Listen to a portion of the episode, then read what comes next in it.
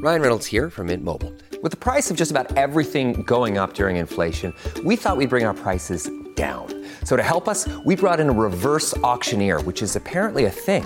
Mint Mobile unlimited premium wireless. Ready to get 30, 30, bit to get 30, bit to get 20, 20, 20, bit to get 20, 20, bit to get 15, 15, 15, 15 just 15 bucks a month.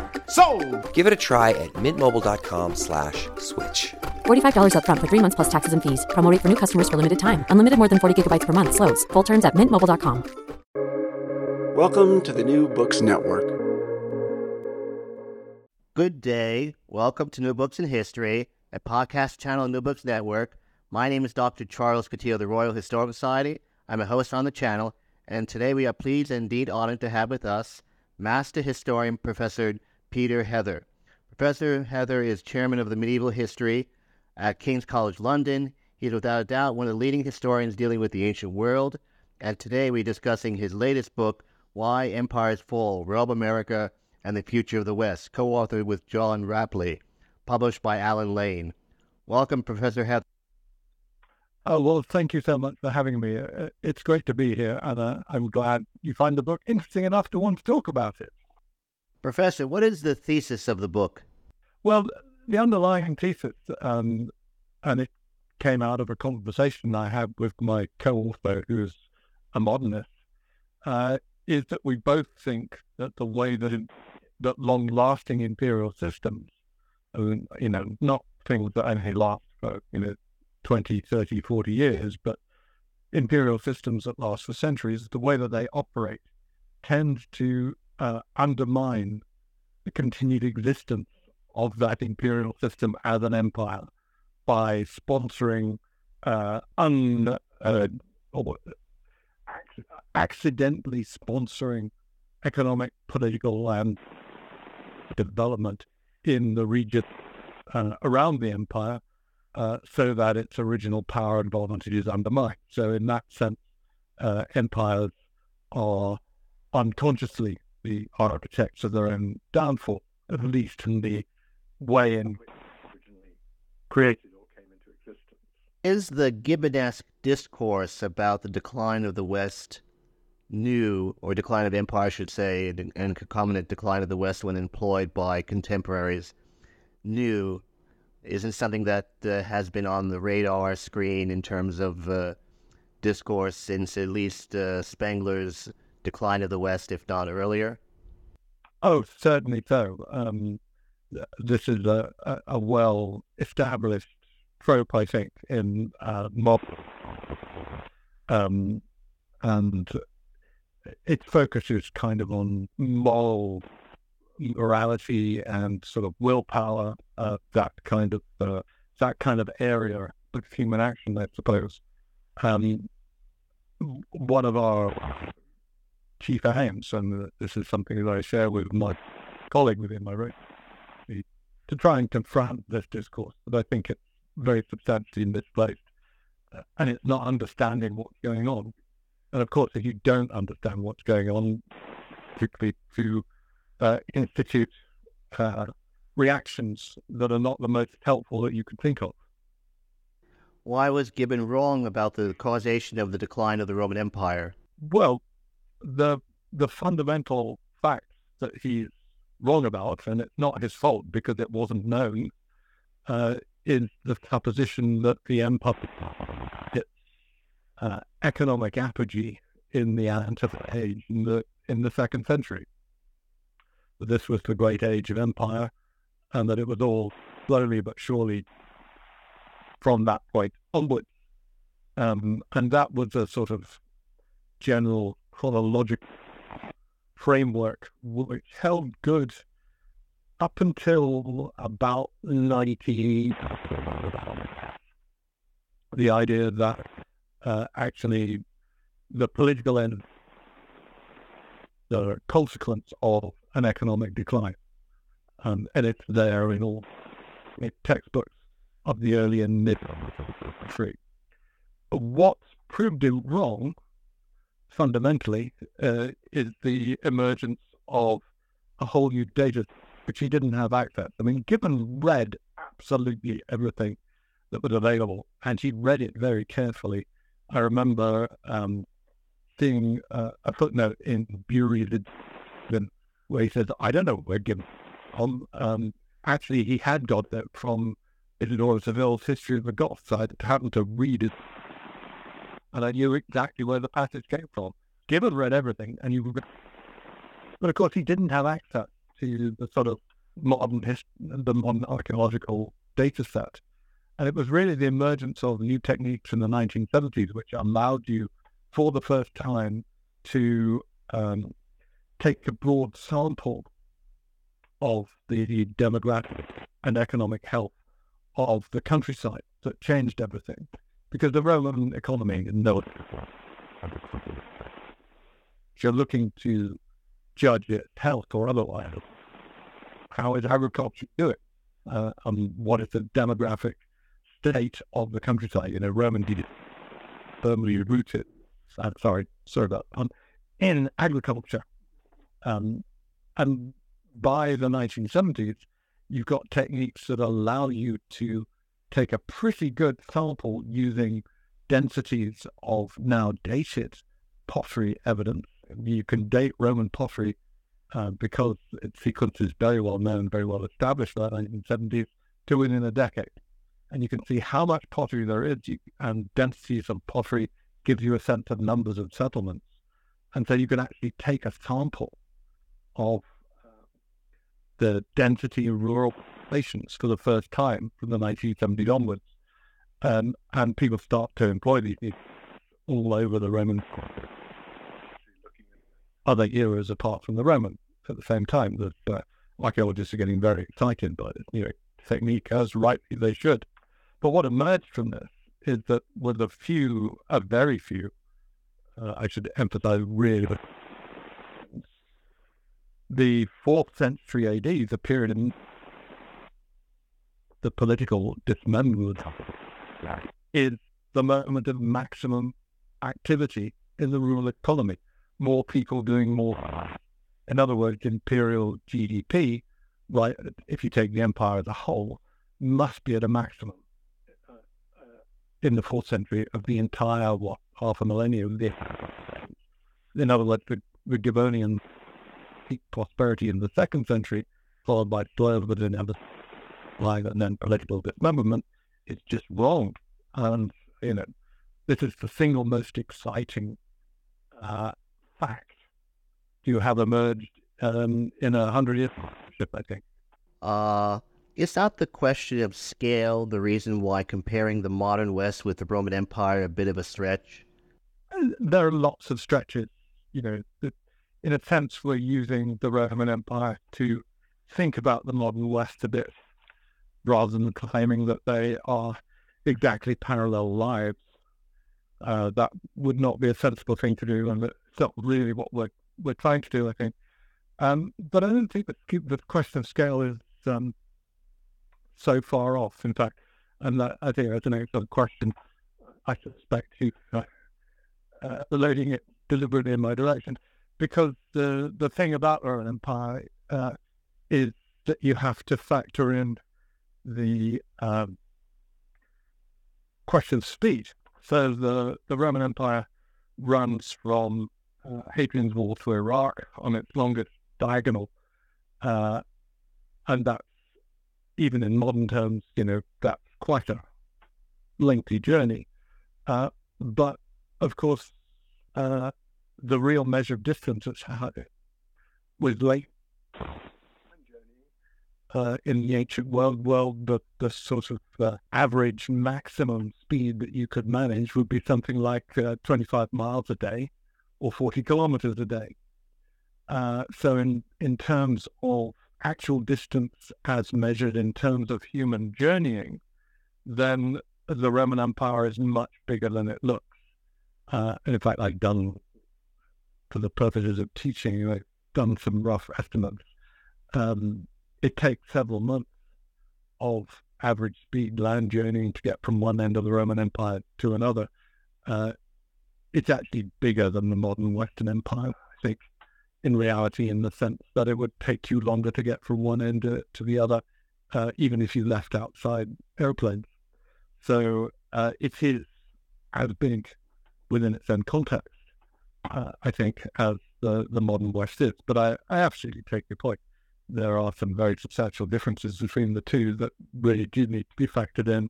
You can't just say one is the equivalent of the other. In your discussion of the post Roman West after the fall of the Western Roman Empire, um, you did not discuss or seem to minimalize, and correct me if I'm wrong in that in this instance, uh, the aspect of widespread economic decline, aka the Ward Perkins thesis.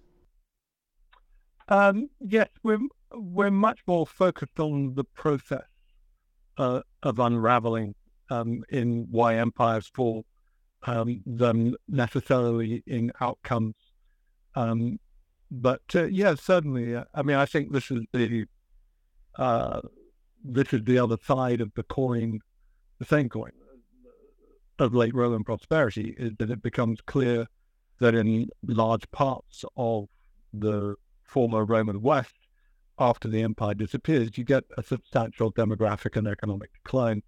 Uh, how big that is is a little bit difficult to measure um, in terms of you know fall off of population and so on, because the the datable late Roman pottery gives you a proxy measure of the size of population in the late Roman period, and and it's you know you can tell things like the size of the population of uh, late Roman Britain in the fourth century uh, is as big as the population of Britain will be, uh, or it will only get that big again um, just on the eve of the Black Death, around about 1300, after a great deal of uh, economic expansion, economic expansion after the Norman conquest in the 12th, 13th uh. So you can you can do sort of rough mag- magnitude scale like that from the pottery evidence, but the pottery evidence from the, the post-Roman period is much less well known and much less easy to identify.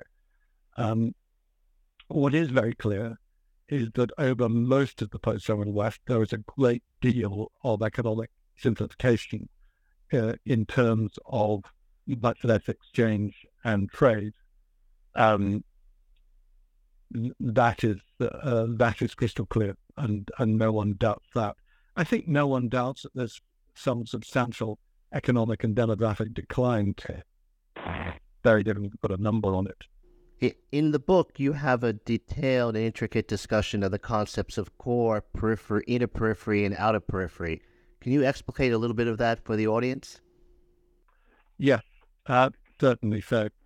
Um, it's uh, a model that I had in my head. I've had in my head uh, all for twenty odd years, really. Um, actually, I'm misstating it. More like thirty. Time flies when you're having fun.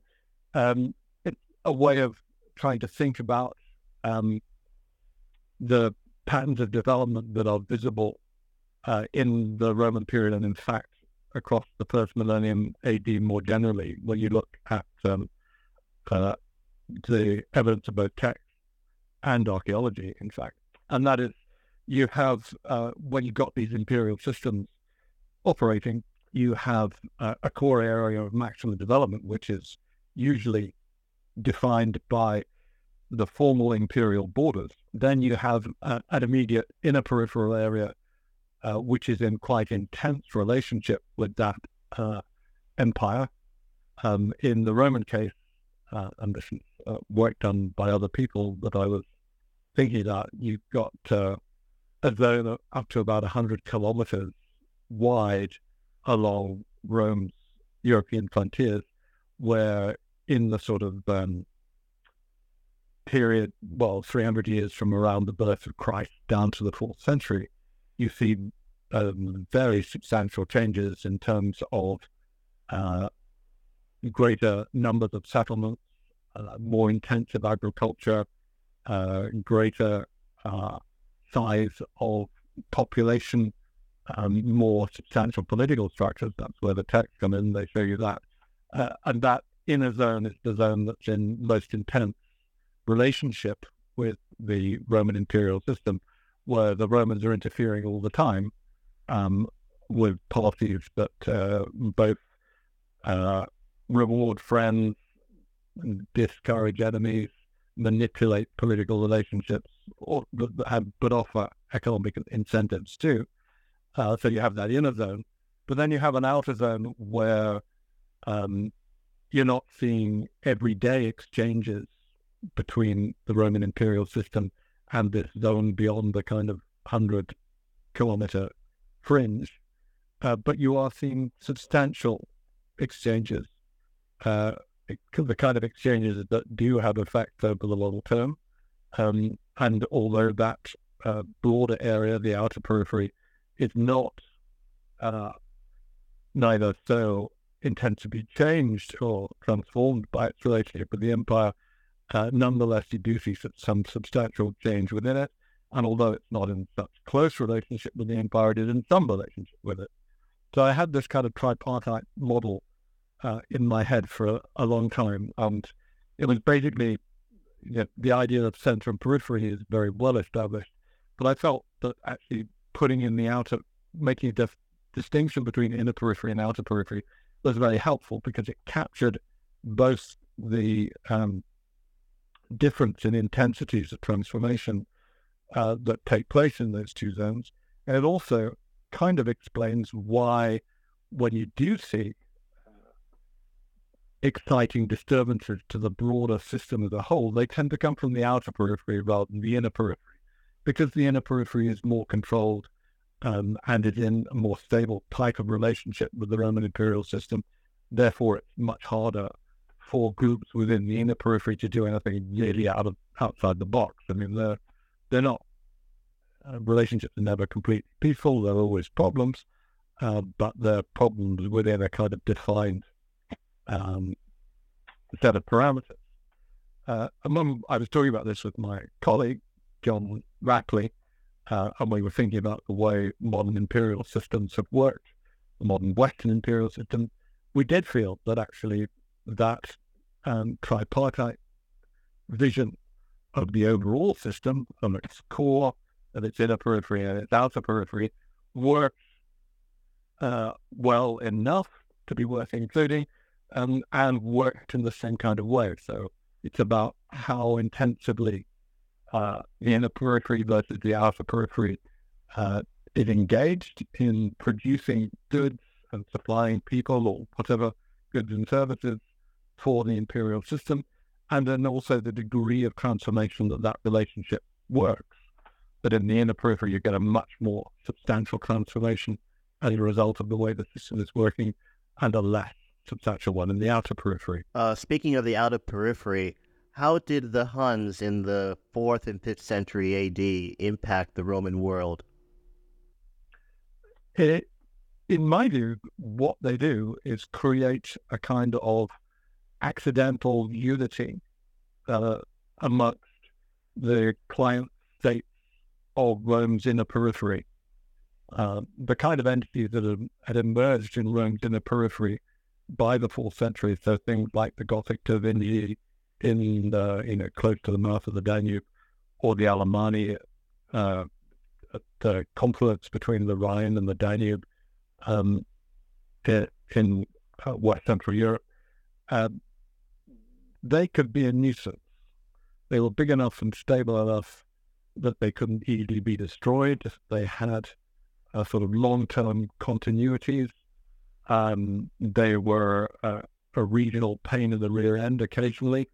They were not big enough to challenge or threaten the Roman imperial system as a whole, nor did it even cross their minds that they might do so. But in my view, what the Huns do is push enough of these central, uh, sorry, these uh, inner peripheral groups uh, accidentally together and operating together to uh, create a much more substantial threat to the continued operation of the imperial system.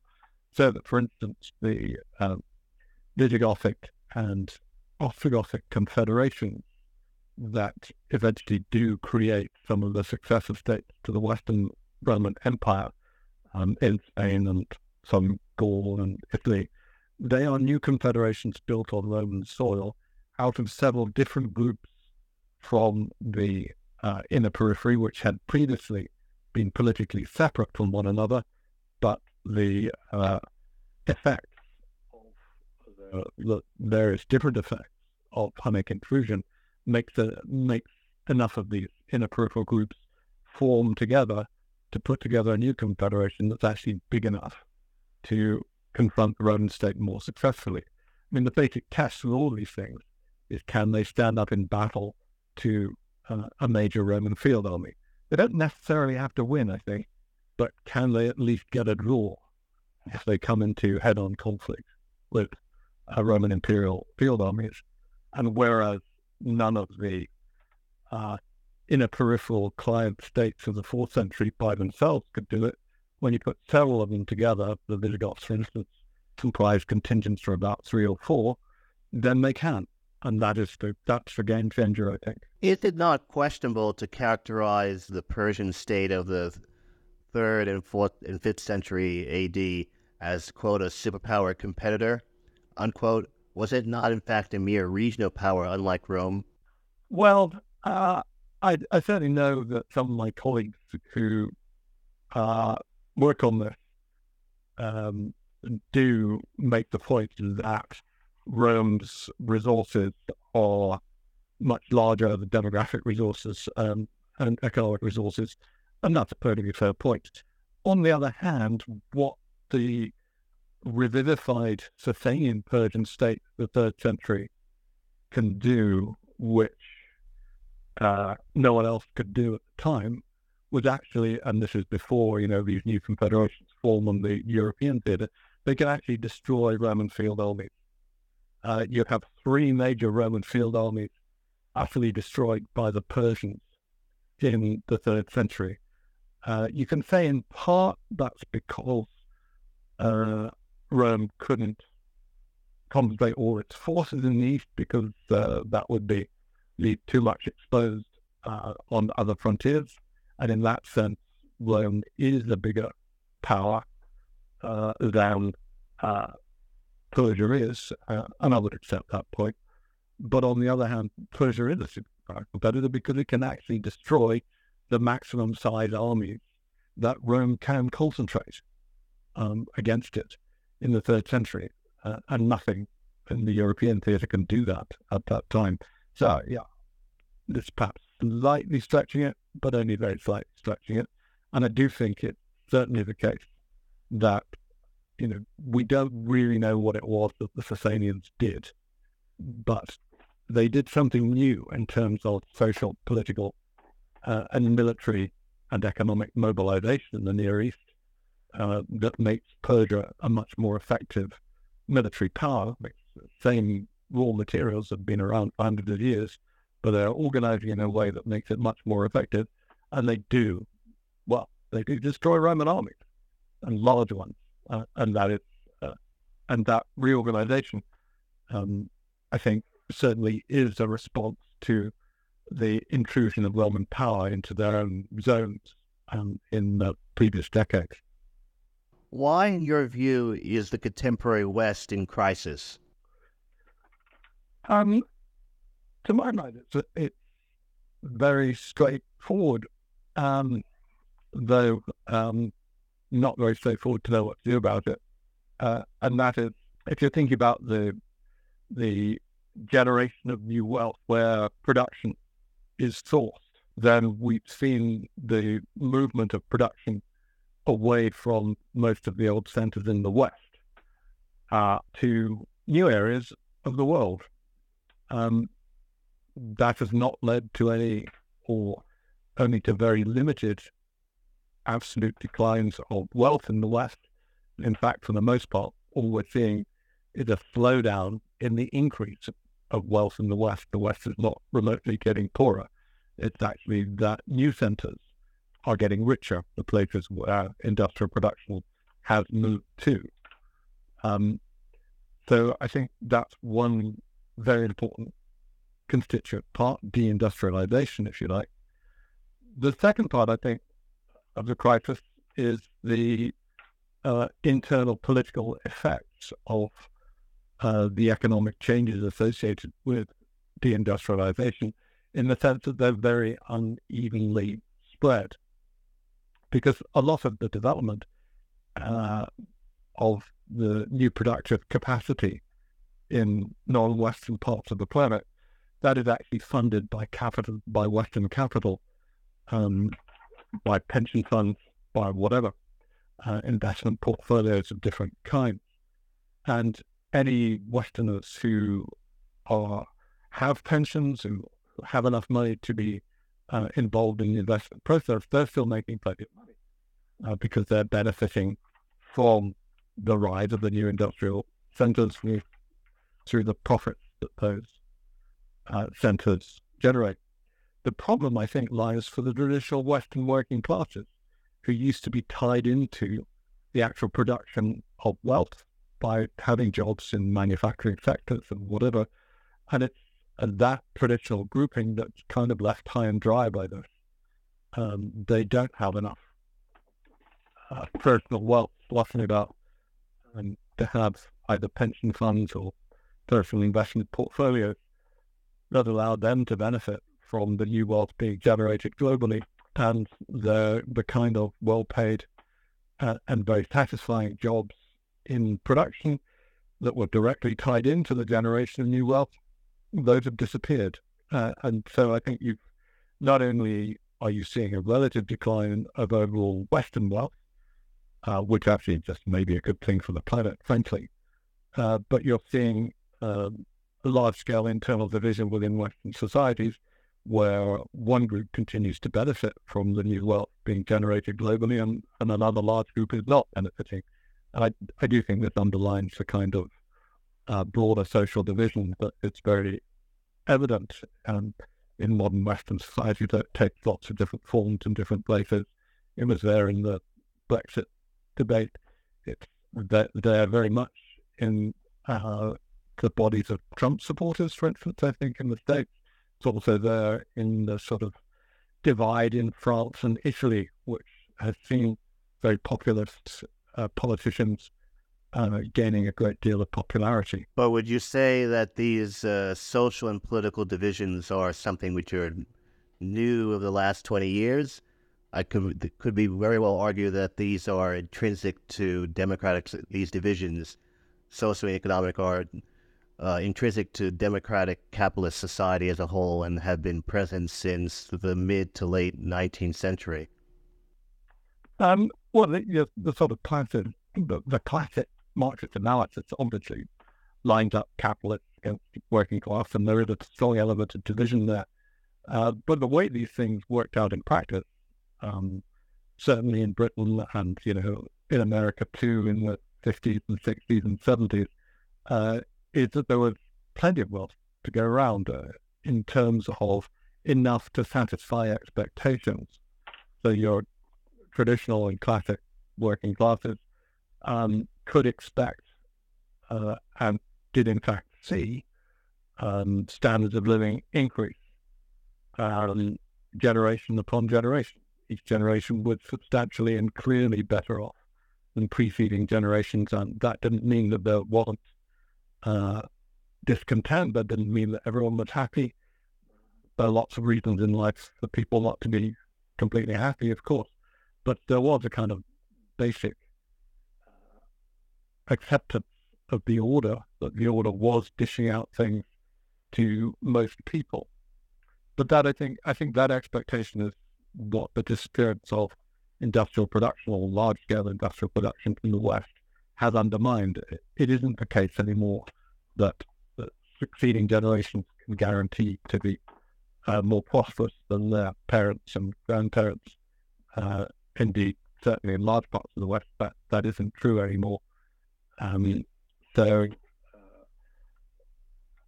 I think while divide has always been there, we're seeing a new divide, which is perhaps a, a little bit more um, problematic in terms of it's not clear what to do about it. So, you know, in the old days, divides could be dealt with via uh, pay rises, by improvement conditions, healthcare benefits, you know, the whole range of things you can do which ameliorated the divide. I mean, that, and it's the, if I think about Britain, that's the sort of of Britain in the 19th through to the sort of 1960s, 1970s, that is what Britain is about. There are social divides there, but there's enough leverage for organized, uh, large scale uh, working class groups to um, extract better standard of living over time. Uh, but if you cut large parts of your population off from participation in the basic generation of wealth, um, consigning them to service industries or to uh, social benefits of one kind or another, then you're creating a, that's a that's a different level of divide and a different level of problem, I think. Yes, but would you compare contemporary um, problems in terms of uh, social divisions uh, similar to what you had? I think you're old enough to remember what occurred in the mid 70s, where you had industrial action, which had the effect of uh, there being electronic um, electric outages for three to five days a week. yes, the great power cuts of the 1970s. Yes, I remember them very well. Um, uh, that that was already, I think, symptomatic of the the first shift because uh, you know what the the problem there in the 1970s is where Britain might might be heading currently, namely stagflation, where uh, prices are going up, but uh, actual real wealth is not. Um, and that was in response to the first um, oil price hikes uh, of the 1970s that, that kind of really entrenched stagflation as a, a phenomenon in the West. Um, uh, and that, of course, was the first stirrings of the non-Western periphery realizing what muscle it had. The, the, the oil producers suddenly realizing that actually, sorry, I was about to say that I had the West over a barrel. It was a very undeliberate, unconscious pun. I do apologize even for thinking it, but you know, that was the start of the process. So, in a sense, uh, I think it is the same process uh, that we deferred by the sort of uh, globalization, we deferred uh, the um, effects of the, the rise of peripheral power for a bit in the West, but uh, and that's something that John and I argue in the book. But uh, this is a process that has been unfolding for half a, half a century, I think, more or less. You go to great lengths in the book to show that third world migration into the West is more or less quote a good thing unquote. But in view of the fact that uh, artificial intelligence is supposed to make X percentage of the existing workforce in the West redundant, uh, is that um, does that still make sense to have large scale third world immigration to the West? Um, I think we will need it. I mean, there's a AI generates a huge uh, question for all of us. Um, because, you know, if you make whatever percentage of the workforce redundant, then uh, what are they meant to do? And what is their standard of living to be? And uh, are societies really going to be willing to share wealth equally amongst those who do things and those who don't do things? I mean, I, I don't know the answer to these, uh, pretend to, but that's a serious issue. Um, there's also uh, there's a lot of hype around AI at the moment, which uh, is impossible to uh, be sure what, where the end result is going to be. All one can say is that in current circumstances, um, Western societies are faced with demographic patterns. Um, it is only Israel and Iceland where amongst Western societies, the population is reducing, is replacing itself in each generation. Everywhere else, you've got birth rates are, are so low, which means, and you've also got healthcare improvements, which are so substantial, which means that you've got less and less people working to support more and more people who are retired. And that is not sustainable. Um, one obvious response to that is to make up the shortfalls in your labor force from migration, which is what a lot of countries in reality are doing, whatever they say in their political discourses. Um, and what is extremely clear uh, is that uh, the kind of migration that's really challenged uh, and undermined the uh, West, the old Western domination of wealth production, is not migration into the West, but the migration into the new industrial centers uh, of the third world. Um, so it's missing the point. And the economic data is very clear. Migrants uh, into Western countries punch above their weight. They produce more than they consume, and they're straightforwardly an economic benefit. That doesn't mean that there aren't issues, so I wouldn't pretend that for a moment. The real world is a difficult place. There are issues of cultural integration. Uh, the, the influx of immigrants can undermine wages in certain sectors.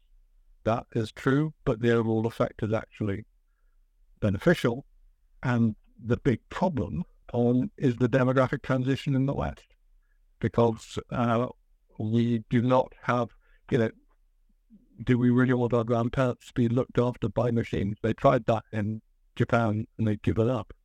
And actually, the first kind of breach in Japan's very fierce anti-immigrant regime has been precisely to provide people to work in in the healthcare sectors, uh, looking after the elderly. So you know, there's there's a real big issue there, and um, I'm not saying I know what the answer is, but I certainly, whenever I see a kind of migration debate in the UK, which does not talk about um, the demographic transition happening currently, uh, and you know only halfway through in the modern Western world, where everyone is living longer, um, but we're absolutely insisting on maintaining the same retirement regime.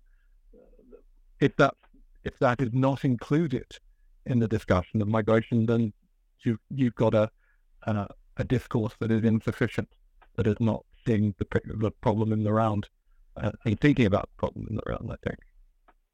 Why do you believe that uh, what what may characterize as appeasement uh, of China is a good strategy for the West to follow? I don't actually think that we quite advocate appeasement. Uh, I think we advocate strong, careful dialogue. And what we don't, uh, obviously, um, and what we strongly argue against, is a kind of comfort, uh, sort of blanket confrontation of China. Uh, and there are several reasons for that. The first is, of course, that uh, we're on the other side of globalization already, and Western and Chinese economies are already deeply interlinked. And in fact, when uh, Trump instilled his uh, economic war with China, the effects were much worse in America than they were in China because America lost markets uh, didn't affect Chinese production and Chinese sold elsewhere. The second reason would be uh, that uh, Chinese assistance is required for the really serious problems. I mean, to my mind, the really serious problems are pollution and climate um, and environment. And, you know, there's no one country uh, that's big enough to have much of an effect on these kinds of problems. If it doesn't act in consolidation with uh, everyone else, I mean, nearly everyone's got to act together to have any kind of useful effect. And these, to my mind, are the big issues of the day. The third reason is that China is not uh, attempting large scale um, expansionist, directly expansionist policies towards its neighbors. It's kind of, you know, flexing its biceps in the China Sea a bit. Uh, it's making noises about Taiwan, but it's not actually, uh, and hasn't done yet, and I suspect it won't, uh, engage in um, expansionist military adventurism of the kind that Putin is engaged in, for instance. Um, and certainly to assume that it would uh, is a rash thing to do. Um, so I think, uh, and the fourth, and then there's a fourth reason, which is in, really that you know China is yesterday's problem. Um, Chinese, uh, the, the the fundamental linkage that we're always working with in the book is that political and military power is closely closely linked to economic power. Uh, it's you know economic power plus one generation is when you see uh, for, it, uh, for its implications to work itself out. That's when you see political and military power. Well, you know, the Chinese economy is already slowing, and it's slowing for all kinds of reasons. Um, it's picked a lot of hanging fruit. Its population is declining because of the previous demographic policies that's in, enacted, and the new engines of growth in the global economy are not in China at all. Um, uh, he, he may be out by one. It might be six out of 10 rather, but I think it's seven out of 10 of the world's currently fastest growing economies are, are in Africa. They're not in China. You know, this is a this is a much broader transition than China. China is not the epicenter of what's going on. It's uh, you've got to understand that it's a much bigger phenomenon and it's not over yet. And so to kind of demonize China and to focus too much on China rather than seeing China in the context of this broader global transformation, um, that's incorrect. And it's also, I think, very uh, unhelpfully unrealistic uh, in the sense that Chinese help is going to be absolutely crucial um, in resolving the, the problems that we all face. Why do you say, quote, the West cannot make itself great again in old terms, unquote? It, it comes back to this um, very simple uh, underlying point that power uh, is related to uh, military political power is closely linked to economic power. Uh, that old classic, the the classic, all the president's men, uh, Watergate investigation, where they had the watchword "follow the money," and that's uh, our watchword too. It should be everyone's watchword. See where wealth is collecting. That's where the centers of economic, uh, that's where the centers of political and military power will be, or strategic, if you like, strategic power. You know, when the British Empire was the economically dominant uh, unit in the globe in the 19th century, then uh, Britain was the dominant global power. Uh, when America transcended it in the 20th century, America became the dominant global power. The West was uh, reached its apogee of sort of collective world dominance um, in the year 2000, at which point 80% of global GDP was concentrated in the West. I mean, that's astonishing. Eight four fifths of the wealth of the world consumed and generated uh, in the West. But, you know, that's gone down to 60% immediately after the crash of 2008, and it is slowly but surely declining, uh, carrying on declining now. And not because the West is getting poorer, but because other parts of the world are getting richer. So you cannot recreate a level of Western dominance that was predicated on a colossal 80% of global GDP when the Western share of GDP is declining under 60 and will presumably there's every reason to suppose it will continue to decline subsequently. So you can't you can't do it in the same way. The sort of um, tectonic plates of the world economy have shifted, and you can't shift them back again, and not easily, or, or, I think at all. I mean, not in anything that we can envisage.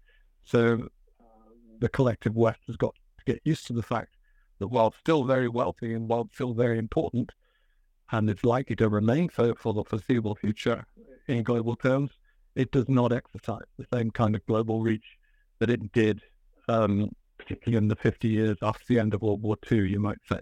Well, that's the kind of era of massive economic and therefore political and military domination. If you wanted people to take one thing away from your book, Professor, what would it be? Uh, I think it's that really. Uh, I mean, the reception of the book is, uh, has been quite interesting to me. And I guess I've been slightly naive. I mean, what interested me is the model of the way empires work to undermine their own existence by developing the periphery. And in intellectual terms, as a historian, uh, that's the thing that so interested me. Uh, and finding that one can, with a degree of reasonable plausibility, argue that the same thing is going on in the modern world as went on in first millennium AD Europe is just intellectually exciting. But I realized it, it, what people are interested in, of course, is the future of the world for them and for their children and for their grandchildren. So they're more interested in the kind of, you know, consequences of this beautiful abstract intellectual model is what mostly interested me uh, in generating the book. And I think um, if you were asking me to think about that dimension of things, then uh, the acceptance of the fact that um, Western economic dominance can never be again what it was in the 19th and 20th centuries, culminating uh, in around um, the year 2000 with this colossal 80% of world global GDP figure, that it can never be like that again. That doesn't mean that everyone's getting poorer. In fact, the, the Western economies, even the economy of post-Brexit Britain, still continues to limp into growth figures, positive growth figures. Um, we're not all getting poorer, but the rest of the world is getting richer, and the world has changed around us, and we need to um, accept that, um, not try to restore impossible old models, but to think about how to make the best of the new conditions, because you can't you can't turn the clock back. These uh, structures have moved. We played a major role in in moving them ourselves by supplying all the capital that has developed production elsewhere on the planet. So be it. So let's think more positively uh, about where we go from here. On that observation, I would like to thank you very much, Professor Heather, for being so kind as to speak with us today. This is Charles Coutinho. You've been listening to New Books in History, a podcast channel on the New Books Network. Thank you, Professor Heather, very much. Thank you so much for having me.